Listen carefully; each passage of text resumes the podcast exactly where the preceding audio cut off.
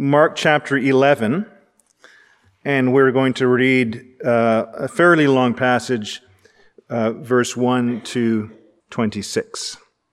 Now, when they drew near to Jerusalem to Bethphage and Bethany at the Mount of Olives, Jesus sent two of his disciples, and he said to them, Go into the village in front of you, and immediately, as you enter it, you will find a colt tied, on which no one has ever sat. Untie the colt and bring it. If anyone says to you, Why are you doing this? say, The Lord has need of it and will send it back here immediately. And they went away and they found a colt tied at the door outside in the street, and they untied it. And some of those standing there said to them, What are you doing untying the colt? And they told them what Jesus had said, and they let them go. And they brought the colt to Jesus, and they threw their cloaks on it, and he sat on it. And many spread their cloaks on the road, and others spread leafy branches that they had cut from the fields. And those who went before and those who followed were shouting, Hosanna! Blessed is he who comes in the name of the Lord. Blessing is the coming kingdom of our father David. Hosanna in the highest. And he entered Jerusalem and he went into the temple. And when he had looked around at everything, as it was already late, he went out to Bethany with the twelve. On the following day, when they came from Bethany, he was hungry. And seeing in the distance a fig tree in leaf, he went to see if he could find anything on it. When he came to it, he found nothing but leaves, for it was not the season for figs. And he said to it, May no one ever eat fruit from you again. And his disciples heard it. And they came to Jerusalem, and he entered the temple and began to drive those out who sold and those who bought in the temple. And he overturned the tables of the money changers and the seats of those who sold pigeons. And he would not allow anyone to carry anything through the temple. And he was teaching them and saying to them, Is it not written? My house shall be called a house of prayer for all the nations, but you have made it a den of robbers. And the chief priests and the scribes heard it and were seeking a way to destroy Jesus, for they feared him, because all the crowd was astonished at his teaching. And when evening came, they went out of the city. As they passed by in the morning, they saw the fig tree withered away to its roots. And Peter remembered, and he said to Jesus, Rabbi, look, the fig tree that you cursed has withered. And Jesus answered them, Have faith in God. Truly I say to you, whoever says to this mountain, Be taken up and thrown into the sea, and does not doubt in his heart, but believes that what he says will come to pass, it will be done for him. Therefore, I tell you, whatever you ask in prayer, believe that you have received it, and it will be yours. And whenever you stand praying, forgive if you have anything against anyone, so that your Father also who is in heaven may forgive you your trespasses. This is the word of the Lord. And let's bow again in prayer before we look to the word of the Lord and the Lord of the word today. God our Father, we thank you today that we can boldly approach you in Jesus' name and we can expect you to hear us. And we thank you that at such a great cost, you brought us the treasure of your word, even the cost of your own dear Son. And so we pray now, O Lord, that you would make us ready listeners. And we, we say with your servant Samuel, Here I am, O Lord, your servant listens. And so help your word now by the inspiration of your Holy Spirit to move deeply into our hearts. And now, Lord, may the words of my mouth and may the meditation of all of our hearts today, may they be acceptable in your sight, O Lord, our rock and our redeemer. For we pray it in Jesus' name. Amen. Well, when we were in Disneyland in December, it was difficult for me uh, at various points not to reflect uh, on the nature of the kingdom uh, during those three days. Disneyland, after all, calls itself a magical kingdom. In fact, in the early days, I believe in the 1980s at least, you could uh, purchase a packet of t- tickets, the booklet of 10. And that booklet of tickets was called the Keys to the Kingdom. It's a far cry, I think, from the binding and the loosing of gospel ministry. But Disneyland is named after a kingdom. It has a castle, it has a perimeter, it has these fortified gates through which none can pass except those who are permitted as its special guests. And as a kingdom should go, there's a tangible excitement in the air, I experience, because kingdoms are something you should be excited about. And I recall vividly on our, our third morning, as we were going into California Adventureland, we had got there early and we were waiting for the gates of the kingdom to open and we'd gone through the turnstiles, but we hadn't yet been permitted into the larger park. We were in the outer courts and the gates were shut to get in. And uh, it was quite early and it was gray and it was drizzling and quite cool for a California day, not quite California dreaming, as the song goes. And there was this vast sea, just a vast sea of people, more than I could count, heads upon heads upon heads upon heads, and they're all shoulder to shoulder, cheek to jowl, waiting, waiting for the gates to open. And you could just feel this palpable excitement in the air as young and old alike because kingdoms are for young and old, after all, it was undeniably electric. Just electric. And it was difficult for me not to ponder the nature of the kingdom of God. That is the destiny of this thing that we're supposed to be excited about as God's people. And in Mark's gospel today, we, we see, as we do in other histories, we see a people who are genuinely excited about the kingdom of God. The Jewish people are in a state of anticipation. It's springtime. The people of faith have been gathering from all around thousands upon thousands of pilgrims who are making their way to Jerusalem for the great Passover feast, this week, this week long festival that celebrated the saving acts of God, that God had not only delivered them from an enemy that was far too strong for them, but God was delivering them for something. God had delivered them for a kingdom. As God says to Moses in Exodus 19, Moses, I want you to tell the people of Israel something. I want you to define them for me. He says, You have seen, O Israel, what I did to the Egyptians and how I bore you on eagle's wings and I've brought you to myself. Now, O Israel, obey me. Now, O Israel, keep my covenant, and you shall be to me a treasured possession among all the peoples of the world. You shall be mine, he says. You shall be to me a kingdom of priests. You shall be to me a holy nation, a peculiar people. And so, in the season of Passover, in spite of Roman oppression, in spite of being ridiculed and mocked and beaten down into the dust of that Judean countryside, these teeming multitudes, even though they've lost the glories of the father David, their, their, their, their, uh, the kingdom of, uh, of David the king, all of these multitudes, they approach Jerusalem with mounting joy to celebrate the saving acts of God that He had saved them from a people that was far too strong for them, and that He had promised them that they would be a people with a kingdom, His peculiar possession. That's the context here, and this year of all years, the excitement was particularly acute and pronounced because word had been circulating across the Judean countryside that God, who had delivered them from Egypt, was on the move again. You see, for centuries, the Jewish people had been nourishing their hearts on the thought that God would raise up a leader for them. For centuries, they'd been nourishing themselves in the thought that God would finally deliver them from all of their enemies and that he would establish a kingdom that could withstand any assault.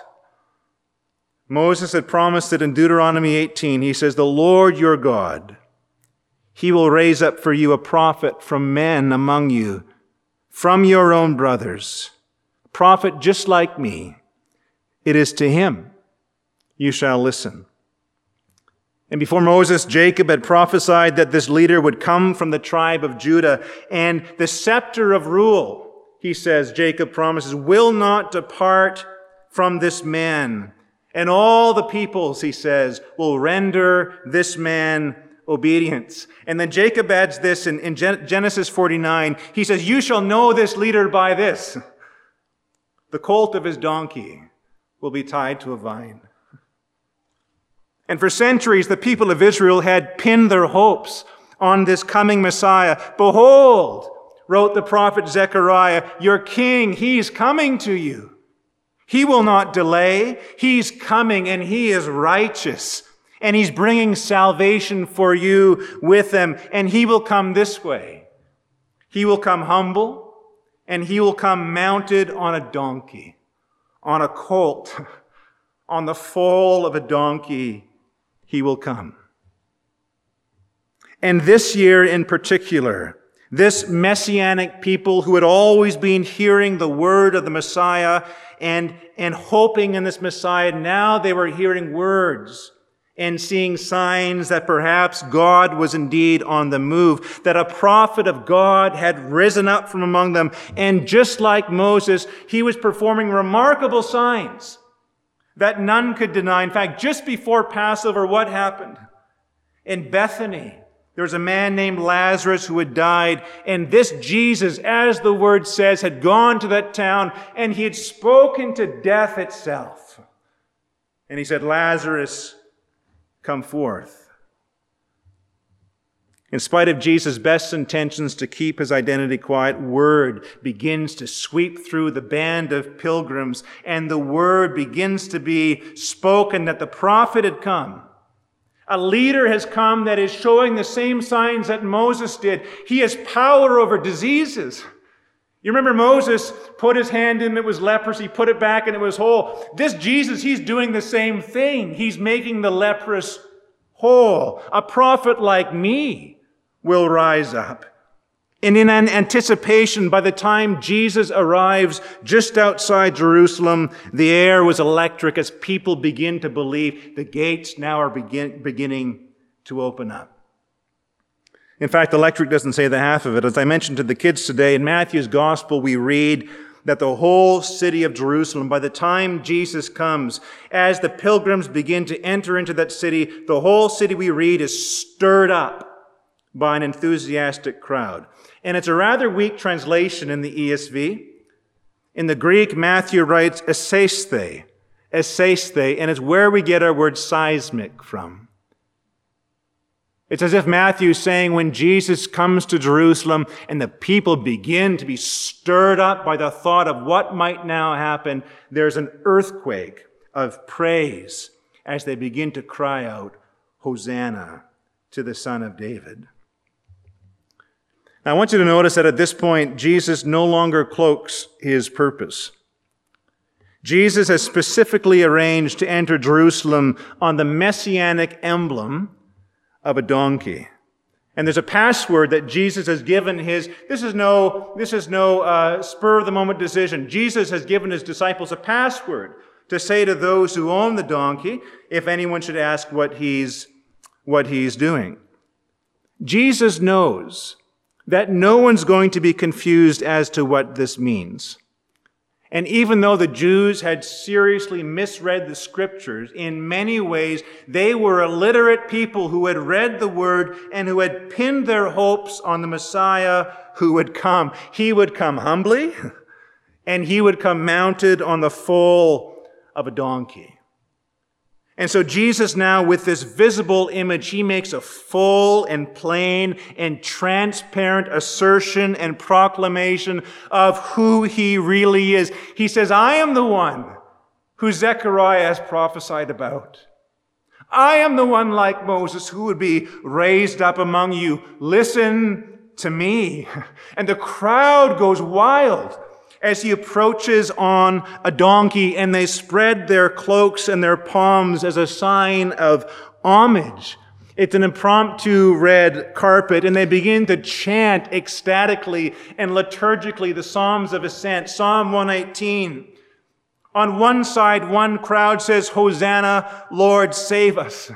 And the other side answers with, Blessed is he who comes in the name of the Lord. And the other side erupts with, Blessed is the coming of the kingdom of our father David.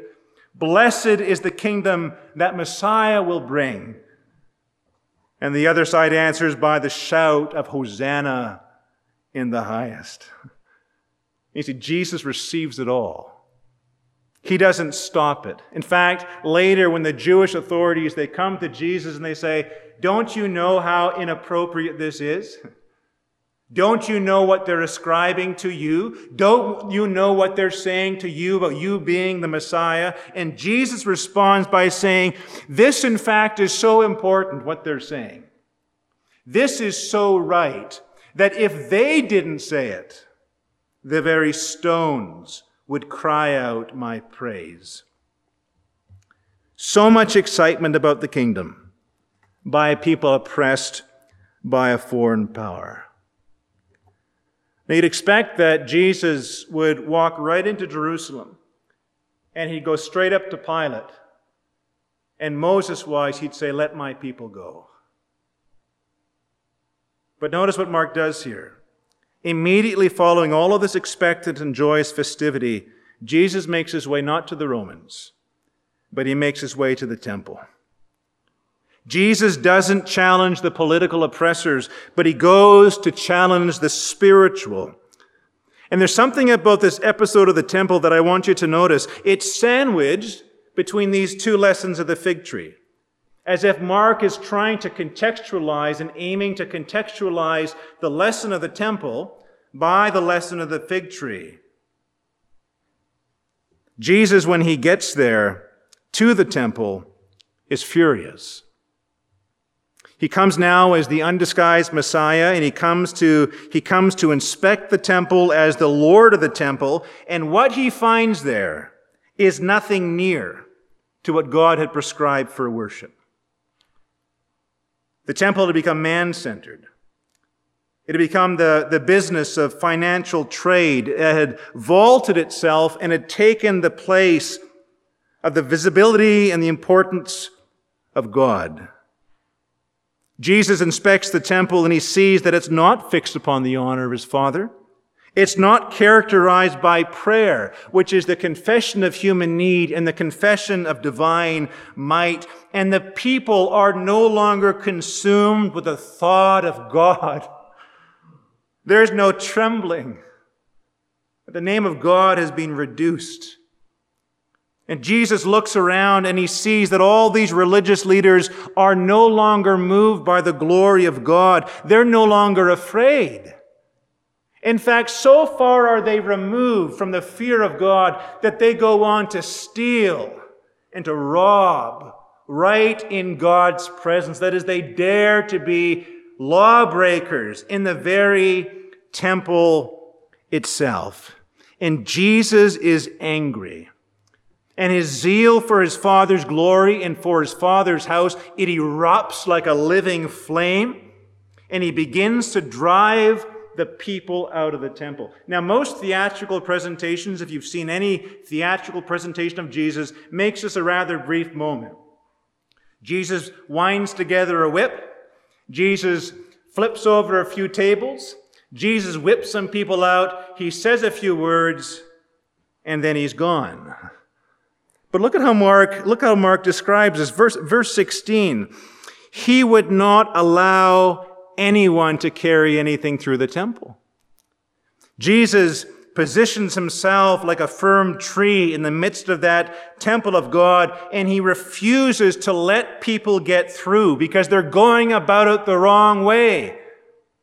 He's staying there and he's guarding his father's house. And then in verse 17, if you look before you, he doesn't say, just my father's house shall be called a house of prayer and then leave.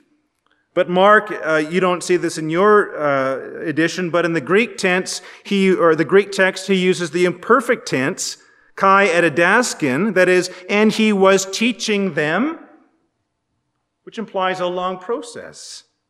He says he was teaching them, not that he just said something and left, but he stays and he teaches. And then look in verse 19. he stays until the evening. He's there. In fact, in Matthew's gospel, we read that the sick were brought to him in the temple, and he healed the sick in that place.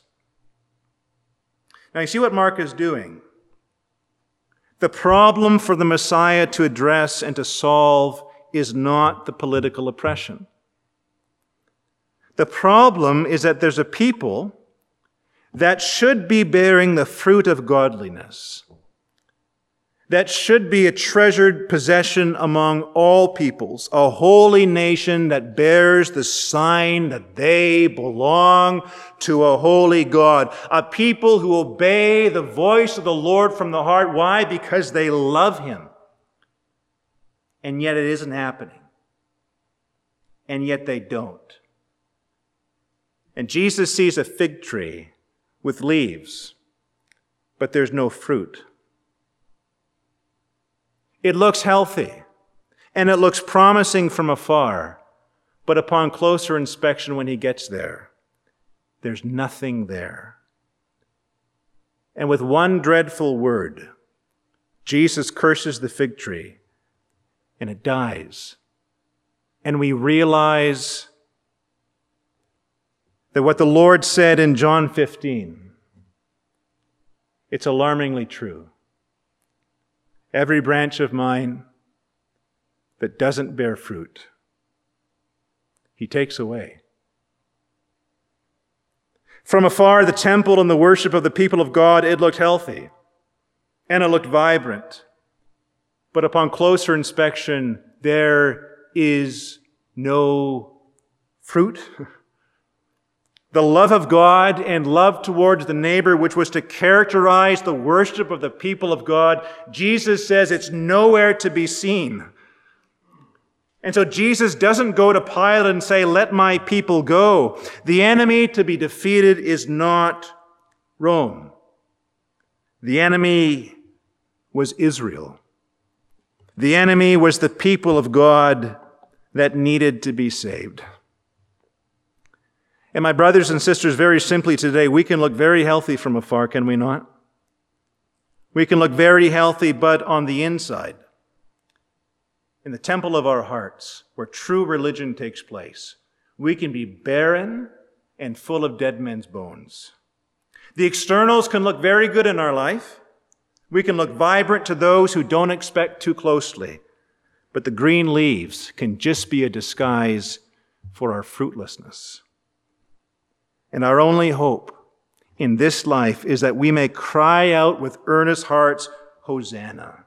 Lord, save me not from that. Lord, save me not from this, but Lord, save me from myself. I am the problem. I am the threat. I, Lord, am the evil. I am the disease. And this is not just a prayer for the unconverted, it's a prayer for all the people of God who want to be excited about the kingdom, but find in their hearts that it's so very easy not to be excited about the kingdom of God.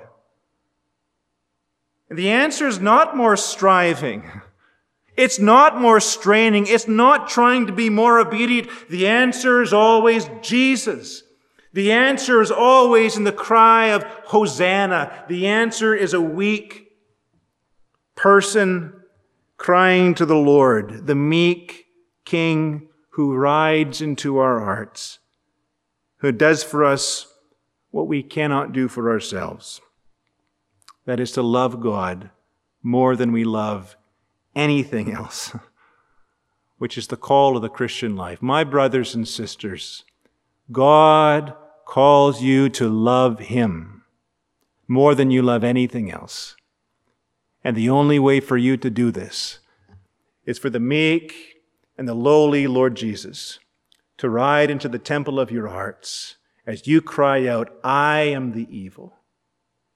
I am the disease. I am the problem. O Lord, make me a dwelling place of God that your kingdom may be more dear to me than anything else in this life. And so, would you pray with me together as we invite the Messiah and the Lord Jesus to ride into our hearts today and to establish his kingdom in the way that only he can do. Pray with me in your hearts. Lord Jesus Christ, we are by nature covenant breakers, oath breakers, law breakers. And so easily, Lord Jesus, the externals of our life can look good, but there's no fruit there. And so we cry out to you, Lord Jesus Christ, ride into our hearts, we pray, and establish your victorious kingdom in our hearts, so that each of us here present today may love you more than we love anything else, we pray. In Jesus' name, amen.